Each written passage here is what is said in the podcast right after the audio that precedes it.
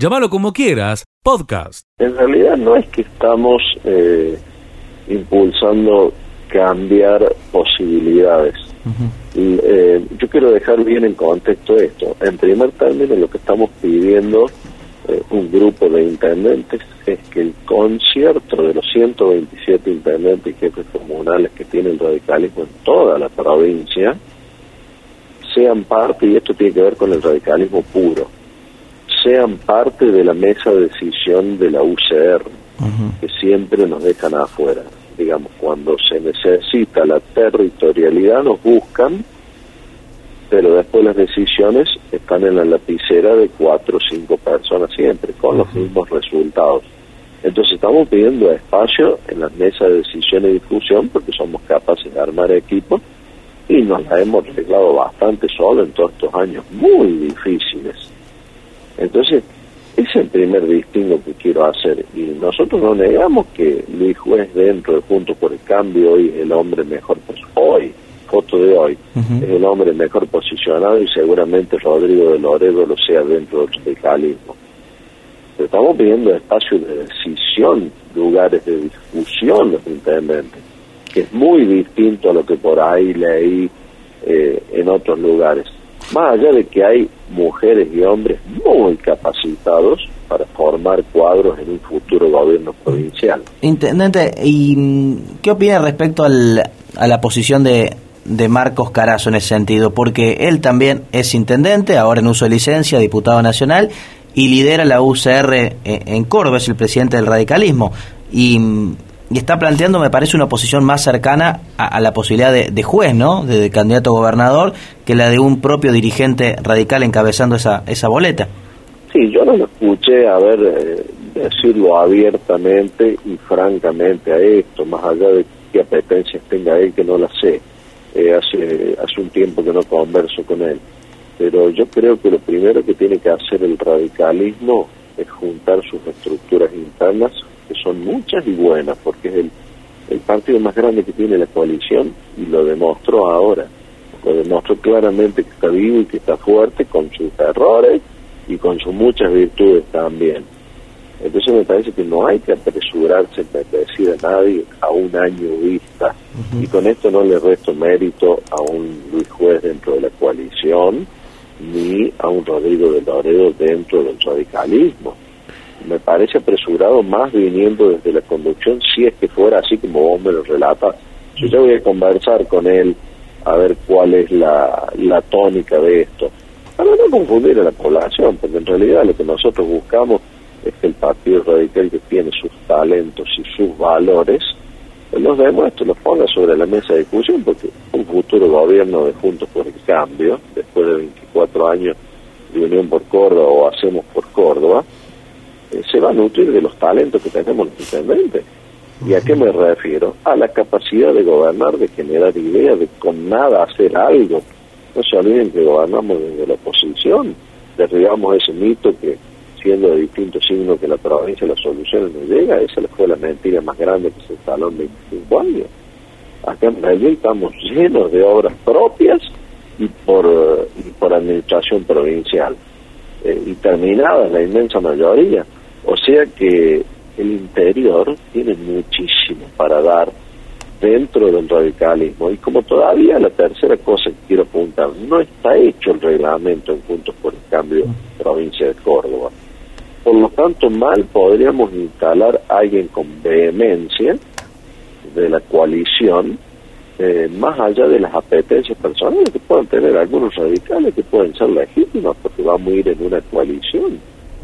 ¿Y cuál sería la mejor herramienta, intendente, para resolver esas eh, diferencias? La mejor herramienta es que la mesa del Partido Radical, el equipo de conducción provincial junto al Congreso Partidario, que es el otro órgano, llame a los intendentes en ejercicio, jefes comunales, mujeres y hombres, y a los MC, que le decimos nosotros, los mandatos cumplidos. Los mandatos cumplidos son cerca de 200 personas que alguna vez fueron legisladores, que algunos ya son grandes de, grandes de edad, pero que están activos en la vida política, que tienen una experiencia enorme porque han pasado las épocas buenas y las épocas malas. Llamar a los mandatos cumplidos y sentarlos a la mesa también. que nos pueden aportar un buen esquema para unificar el partido, estamos a tiempo, y con eso ir a negociar dentro de Juntos por el Cambio. Y no significa necesariamente anular a un Luis Juez o vetarlo, ni mucho menos, o a un de Loredo dentro del radicalismo. No, no, no. Darle contenido, pero tenemos que estar adentro los intendentes sí o sí, porque siempre se nos dejó afuera. ¿Y estas cuestiones no se deberían haber resuelto, por ejemplo, en el Congreso de Villa Jardino, Briner? Sí, por supuesto, si eso se habló y Briner lo dijo y el video de Briner fue viral. Dos minutos y en la locución y versó sobre todo eso, sobre los que eh, utilizan el radicalismo y, o sea, festejan dentro del radicalismo en Jardino y hacen bloques aparte, después en lo institucional. Entonces pedimos eso, la institucionalización del partido, y para eso son los congresos, y para eso es un partido tan grande que sigue vivo. Debe ser porque eh, en el fondo algunas cosas hacemos bien, más allá de que en algunas ciudades no nos va bien, pero en otras nos va muy bien. Así que eh, me parece que hay que... Eh, Carazo y el equipo de conducción del partido y el congreso partidario que lo, preside el doctor Esteban Almeida tienen que trabajar fuertemente para que las patas de esa mesa de la Unión Cívica Radical estén presentes en todas estas discusiones de aquí en adelante para cerca de fin de año, sí, componer el reglamento de, Juntos por el Cambio y decir quiénes van a ser las autoridades, porque se habla de que las elecciones serían tempranamente el año que viene, abril-mayo. gobernador, ¿no? Carlos, por último, agradeciendo el tiempo, eh, ¿todo esto llegan a poder hacerlo de aquí a a, fin de año para, para ya luego comenzar o pensar en comenzar el, el 2023 ya eh, organizados y, peleando o trabajando ya directamente lleno en, en la elección de la candidatura? Eh, yo creo que es imprescindible esto, ¿Eosos? Sí. sí. Eh, creo que es imprescindible lograr esto antes de fin de año porque va a ser al, el rango distintivo que va a tener Juntos por el Cambio. Eh, la cabeza y la columna vertebral de Juntos por el Cambio en de la Unión Cívica Radical, eso no hay duda. Y lo está haciendo a nivel país con las nuevas figuras que están demostrando vuelo propio, y están demostrando aire fresco, renovación, sentido común. Eh, acá los intendentes, por ejemplo, de la Unión Cívica Radical en Córdoba, son los que menos adelanto de tesoro piden a la provincia, son las gestiones más prolijas entonces es imprescindible que el radicalismo esté ordenado para fin de año y tiene tiempo de hacerlo. Ya pasó una serie de internas, de idas, de vueltas, hasta algunos conflictos judiciales que se solucionaron afortunadamente. Entonces no queda otra que mostrar grandeza de parte de la dirigencia que lleva adelante esto y convocar a todos, porque esto es central. Eh, si no, lo contrario sería jugar a perdedor y esto te la dejo resonándole con todo el respeto para mi partido, pero yo a perdedor no juego y la mayoría de los intendentes tampoco. Tienen que convocar a todos. Nosotros ya estamos pidiendo el lugar y estamos golpeando la puerta rato. Seguí escuchando lo mejor de llamarlo como quiera. Ya por iniciar la, tarea, estamos hoy con, una, una reunión de trabajo junto al gobernador y todo el gabinete productivo con Oreste Berta, donde vamos a presentar las alternativas energéticas para, para que los autos de, de Córdoba puedan eh, bueno, funcionar con biocombustibles, con bioetanol. Así que vamos a estar toda la mañana y parte de la tarde reunidos en el espacio de Oreste Berta y va a estar también participando el gobernador, gente de las distintas universidades, porque queremos cambiar la matriz energética de Córdoba y, y bueno, así que el compromiso es generar más trabajo y fundamentalmente reducir todo lo, que es la contaminación ambiental en la provincia de Córdoba. Bueno, eh, bien por, por esta cuestión en, materia de, gestión y, de ambiente, pero en esta oportunidad, Eduardo, te queremos consultar por algo que adelantábamos en, en la radio, en la jornada de, de ayer, y que hoy también lo, debatíamos en, en, la mañana, sobre esta posibilidad de una primaria en, en Villa María. Eh, ¿Tienen la firme decisión desde el espacio de presentar un proyecto en el Consejo para impulsar justamente una, una paso en el año 2023?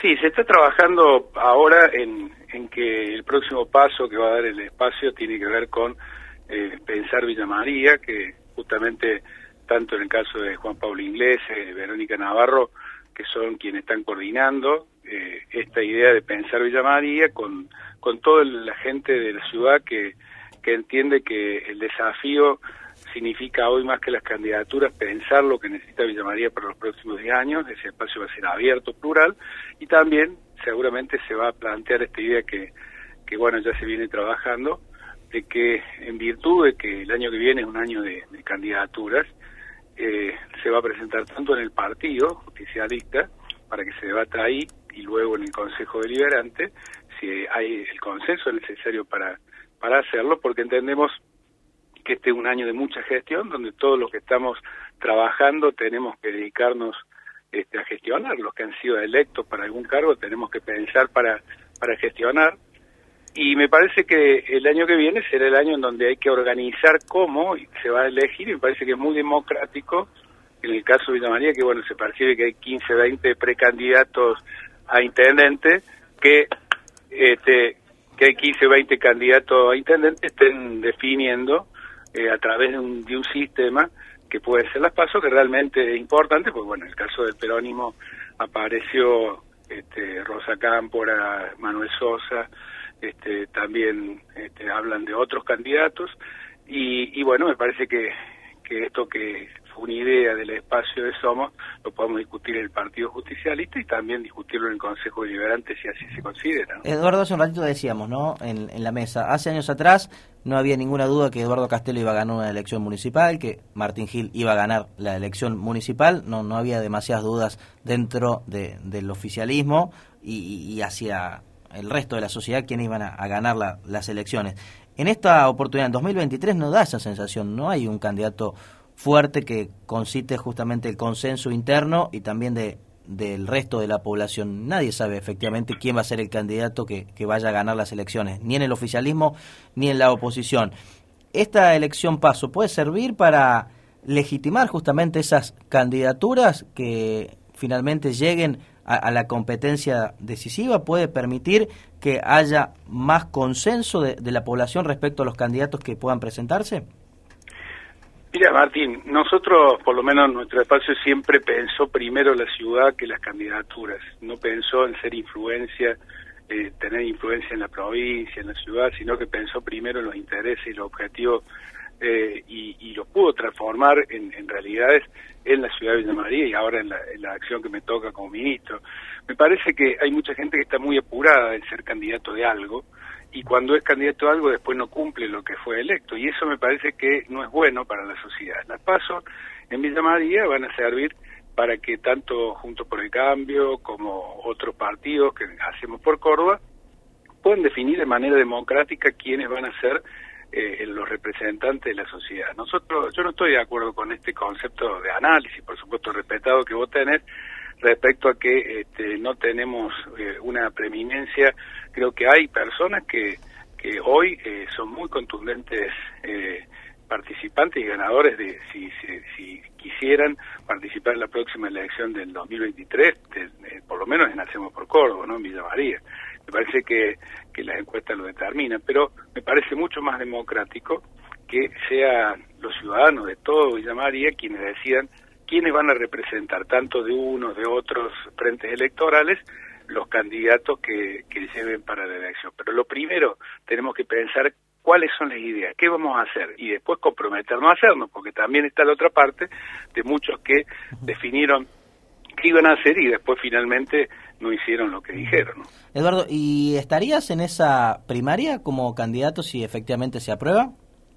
Por supuesto, creo que, que todos eh, tienen la posibilidad de participar, pero lo, lo más importante es que, que todos puedan legitimar eh, a través de la sociedad. Si hay seis, siete frentes electorales, que participen todos. Eh, hablaba con, con distintos este, dirigentes que no son dirigentes políticos, que son dirigentes de, otros de otros segmentos sociales, empresarios, comerciales, que tienen ganas de pensar la ciudad, bueno, se van a sumar a esta idea de debatir un proyecto para Villa María, para, para lo que es el, desarrollo y el crecimiento humano, la contención social. Hay muchas problemáticas desde el tránsito hasta la problemática social y vivienda que hay que resolver junto con la creación de trabajo. Y me dicen, a mí me gustaría. Bueno, eh, las paso es una posibilidad. Se pueden presentar cinco o diez candidatos, la sociedad elige uno de ese frente, en este caso hacemos por Córdoba, y después todos juntos, este, inclusive con representación en el Consejo Deliberante de todos los sectores. Me parece que sería una manera de legitimar la decisión de la comunidad para que se potencie los mejores candidatos avalados por el voto popular. Sigue escuchando lo mejor de llamarlo como quieras. En principio eh, debemos analizar que es un sistema complejo de poder resolverlo es difícil interpretar este, sobre la realidad que vivimos, sobre la realidad no solo política de la ciudad, sino sobre la realidad económica, sobre las dificultades que tiene una sociedad. Pero sí sabemos dos cosas, ver, por un lado que, este sistema eventual de pasos, eh, digamos de la primaria abierta, obligatoria y simultánea, es un avance institucional. Debería ser un sistema que nosotros lo venimos reclamando en el marco provincial también, pero que no deja de ser, en definitiva, eh, la solución o la resolución para que los partidos políticos diriman sus intereses a través de las candidaturas. Digo, es eh, no más que esto, digo, es poner en práctica un sistema eh, que seguramente opino de que nos podría servir como instrumento, como herramienta mucho más viable al contexto de la oposición, que nos seguiría como para poder flexibilizar formas y sistemas, pero sí creo, honestamente, y lo digo en razón de lo que pienso, que no deja de ser un sistema engorroso, que va a contramano de lo que la sociedad está reclamando de pronto, que agregaría una elección más en un año calendario muy complejo. Imaginemos que Luis María podría votar el año que viene eh, en seis eh, ocasiones, en siete ocasiones si hubiera un paso provincial me parece que todo eso este, no resuelve nada respecto de la realidad de una sociedad que necesita respuestas, pero que sí, vuelvo a repetir, es un avance de cara a los procesos de selección. Me parece que allí hay una enorme contradicción entre las necesidades de, la dirigencia política y cómo resolver sus, sus situaciones internas, sus conflictos entre hombres y mujeres, y me parece que estamos poniendo, y este es el punto eh, que, veo contradictorio este, estos intereses por sobre una realidad que vive la comunidad. Entonces, por eso empecé diciendo que es complejo de resolver. Nosotros no veníamos con mucho tiempo también analizando esta posibilidad de poder eh, discutirlo, presentarlo, eh, pero bueno, estamos ahí en, en una situación compleja que, que no queremos adelantar opinión porque sabemos de vuelta que si bien resuelve problemas a los partidos políticos, va a contramano de lo que la sociedad por ahí pide. Sí, Darío, eh, hoy daría la impresión que no solo a la oposición, sino me parece que hoy al, oficialismo también le ayudaría a resolver las candidaturas, ¿no? Porque son muchos los candidatos que tiene el oficialismo, según lo dijo tiempo atrás Gil, y, y también ustedes tienen allí como varias posibilidades, y me parece que podría ser una, una oportunidad de, de resolver candidaturas eh, a través de, de, una, de una primaria. Pero es verdad también que implicaría un gasto más para el Estado, implicaría una elección más para los ciudadanos en un 2023 muy complejo. Así que es, es, para analizarlo profundamente. Es decir, ustedes no tienen una definición tomada, sino que si llega al Consejo Liberante este, este proyecto, lo van a, lo van a analizar. Creo que, Martín, que, que, que, los concejales primero deben tomar con absoluta responsabilidad una decisión de esta característica. Si nosotros pretendemos usar las herramientas jurídicas o institucionales para resolver el tema de los dirigentes, me parece que las prioridades están como mínimo mal planteadas. Eh, sí vuelvo a, ver, lo reconozco, es un avance eh, poder contar con estas herramientas. El punto es que si la política, si los partidos aún de nuestra ciudad, sea el, gobierno con sus intereses o la oposición, eh, que por otro lado, Martín, a ver, reconozcamos algo, más allá de, la obligatoriedad de, un proceso interno. Eh, los partidos políticos contamos con las herramientas posibles para poder decidir candidaturas. Lo que pasa es que muchas veces este, está la especulación personal de unos u otros eh, cómo llevar adelante estos procesos. Ahora, me parece que poner de rehén a toda una sociedad para que resuelva sobre eh, un proceso de selección, me parece cuanto mínimo costoso, y no solo en plata, que es mucho, sino costoso eh, políticamente.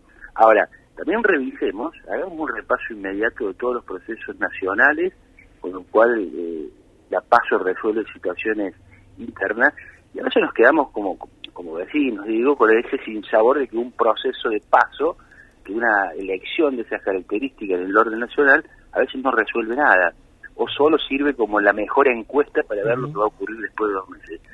Pero, a ver, sí creo que hay que dar el debate, sí creo que hay que, eh, es un buen tema para discutir en el ámbito de, del Consejo Deliberante, donde todos los partidos pueden opinar, pueden dar su, su mirada, pero no debemos descuidar sobre ningún tema este, la reacción de una sociedad que además, lo decimos todo el tiempo porque lo percibimos, eh, no es que esté enojada, digo, pero está molesta con la clase política, no recibe respuesta y, hay un malestar real.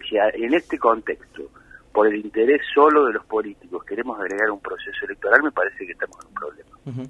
Darío, em, tu candidatura sigue más firme que nunca, eh, si bien falta mucho para ese momento, vemos que continúas eh, tus recorridas por los barrios, las eh, pintadas, los carteles, es decir, eh, esa intención eh, sigue más firme que nunca? ¿Pensás que, que vas a terminar siendo el, candidato de, de, la oposición? ¿Pensás que vas a poder eh, unir, digamos, a, todo el espacio detrás de, de esta intención que tenés desde hace muchos años? Creo, creo Martín, que falta como mínimo un año para que podamos, eh, no sé, estar en las puertas de un proceso electoral o votando. Recordemos que en el 19 votamos eh, 26 de junio, si no me equivoco. Estamos casi a un poco más de un año de poder resolver los destinos de la ciudad. Eh, nosotros lo decimos con mucha responsabilidad, Martín. Tenemos un, desafío, ya como oposición, no no no en mi persona, eh, la enorme, el enorme desafío de, generar eh, en la sociedad confianza, y esa confianza se da también en, lo que podemos construir. No solo, digo, hablo de la política, hablo de los acuerdos, hablo de las alianzas, sino que podemos construir de cara a esa sociedad eh, necesitada de respuestas, soluciones diarias. Ahora, eh, creo que falta mucho tiempo, me parece que entre todos quienes puedan aspirar a gobernar la ciudad, tiene que haber gestos de maduración, de diálogo, de entendimiento, y, creo que vamos camino a eso. Yo, yo no veo, no percibo en esta ocasión eh, una enorme división en, la sociedad. porque María viene de tener 10 candidatos, 9 candidatos. Parece que hay que dialogar mucho más a los fines de encontrar este, consensos. Y, y respecto a las aspiraciones, Martín, a ver, quienes hacemos política lo decimos siempre, deseamos gobernar la ciudad, deseamos llevar adelante, pero nosotros no estamos precipitando ninguna acción. Solo, bueno, estamos trabajando, como, como vos decís, seguimos dialogando con los vecinos, interpretándolo, pero también pensando en soluciones. Me parece que, que pasa por ahí en estos tiempos. Seguí escuchando lo mejor de llamarlo como quiera Donde eh, me han informado hoy que parece, digo, parece que mañana se va a jugar un partido con Argentina, ¿es verdad? Así es, ¿eh? Así es, Guido, gracias por, por recibirnos estos minutos aquí en la mañana, cuestiones deportivas. Bueno, ¿qué sucede hoy? En, en, en, Italia con, con, con esto. Es verdad que hay un desinterés por, por, por esta finalísima, un poco la, la eh, no lograr el objetivo de la clasificación al, al, próximo mundial también puede ser un plus para, para que este partido, al menos para, para los italianos o gran parte de los italianos, pierda un poco de, de, motivación, de sentido. Contanos al respecto. Mira, eh, eh, el interés para este partido es igual a cero, pero no solamente en los medios, porque también hoy si abrís los diarios italianos, de eso no se habla, que es el título de una película que vi en Argentina hace años. Y además, porque te digo la verdad, hace unos meses se jugó un amistoso acá en Roma con Argentina, eh, organizado por el Vaticano, y tuvo más interés ese amistoso que el partido de mañana. Y esto tiene, pero tiene una, una explicación muy clara, que eh, lamentablemente eh, Italia, la Italia futbolera que se conocía y que era conocida también en todo el mundo, la Italia de los eh, de los cuatro títulos mundiales, eh, se está desapareciendo a la velocidad de la luz. Pero esto no es algo que llega desde hoy. Hace mucho tiempo que el, la cancha, en las canchas de fútbol que, que antes estaban repleta de gente, eh, prácticamente encontrás eh, lugares eh, vacíos a rolete y que prácticamente la gente no tiene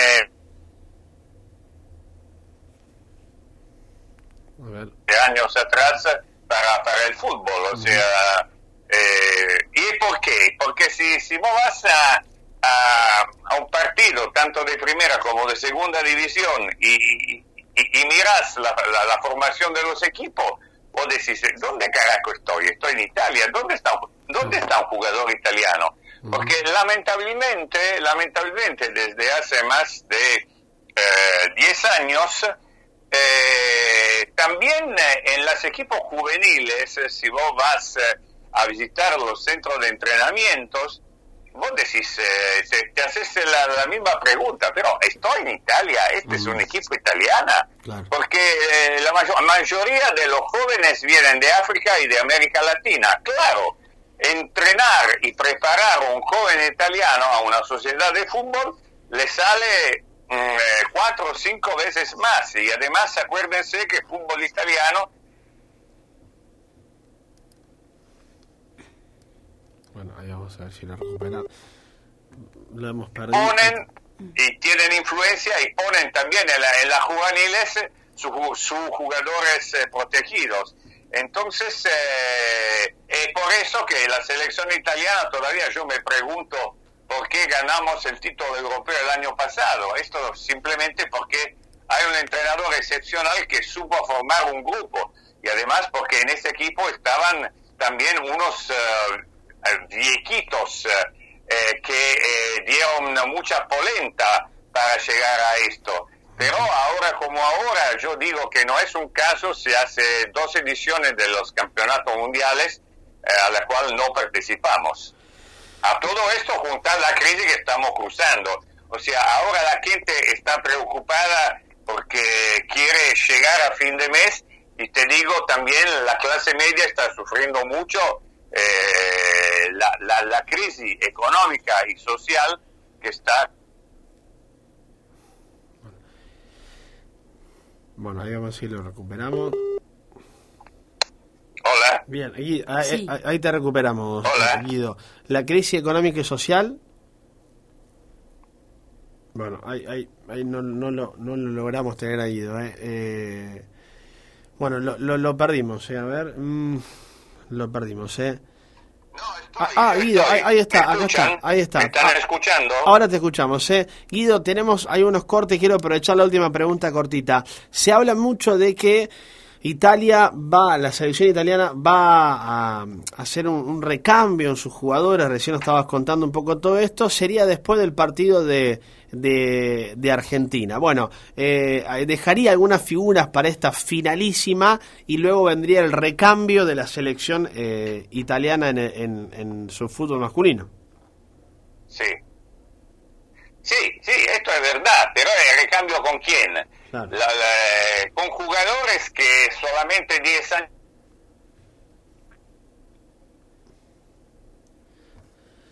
Bueno, hay... ni, ni, ni, mimado, ¿me entendés? No, eh, eran jugadores que son jugadores que hace unos años atrás no hubieran entrado en la selección, porque la verdad que... Y esto este, también... Eh, esto es eh, el efecto también eh, de, de, una Italia que es el país más anciano de Europa, por un lado, y entonces no hay un recambio tan grande como era en el pasado. Y también de una Italia donde ayer el OCSE, el OCSE dijo que eh, Italia es el país con los sueldos más bajos de toda Europa. Hasta es el único país en el cual a partir del 1990 hasta ahora los sueldos se han bajado, mientras en todas las otras naciones se doblaron, se triplicaron. Ah. Hay que ver también esta crisis económica y también un joven, también si tenemos, eh, qué sé yo, un Maradona, eh, se pone en un equipo, en el juvenil de un equipo italiano, la competencia y con todos los eh, empresarios, eh, van a llegar eh, a la primer equipo, al equipo profesional, solamente extranjeros. Porque le vuelvo a repetir, el negocio está en la mano de empresarios. y esto es uno de los tantos graves problemas que tiene este maravilloso país. Llámalo como quieras, podcast.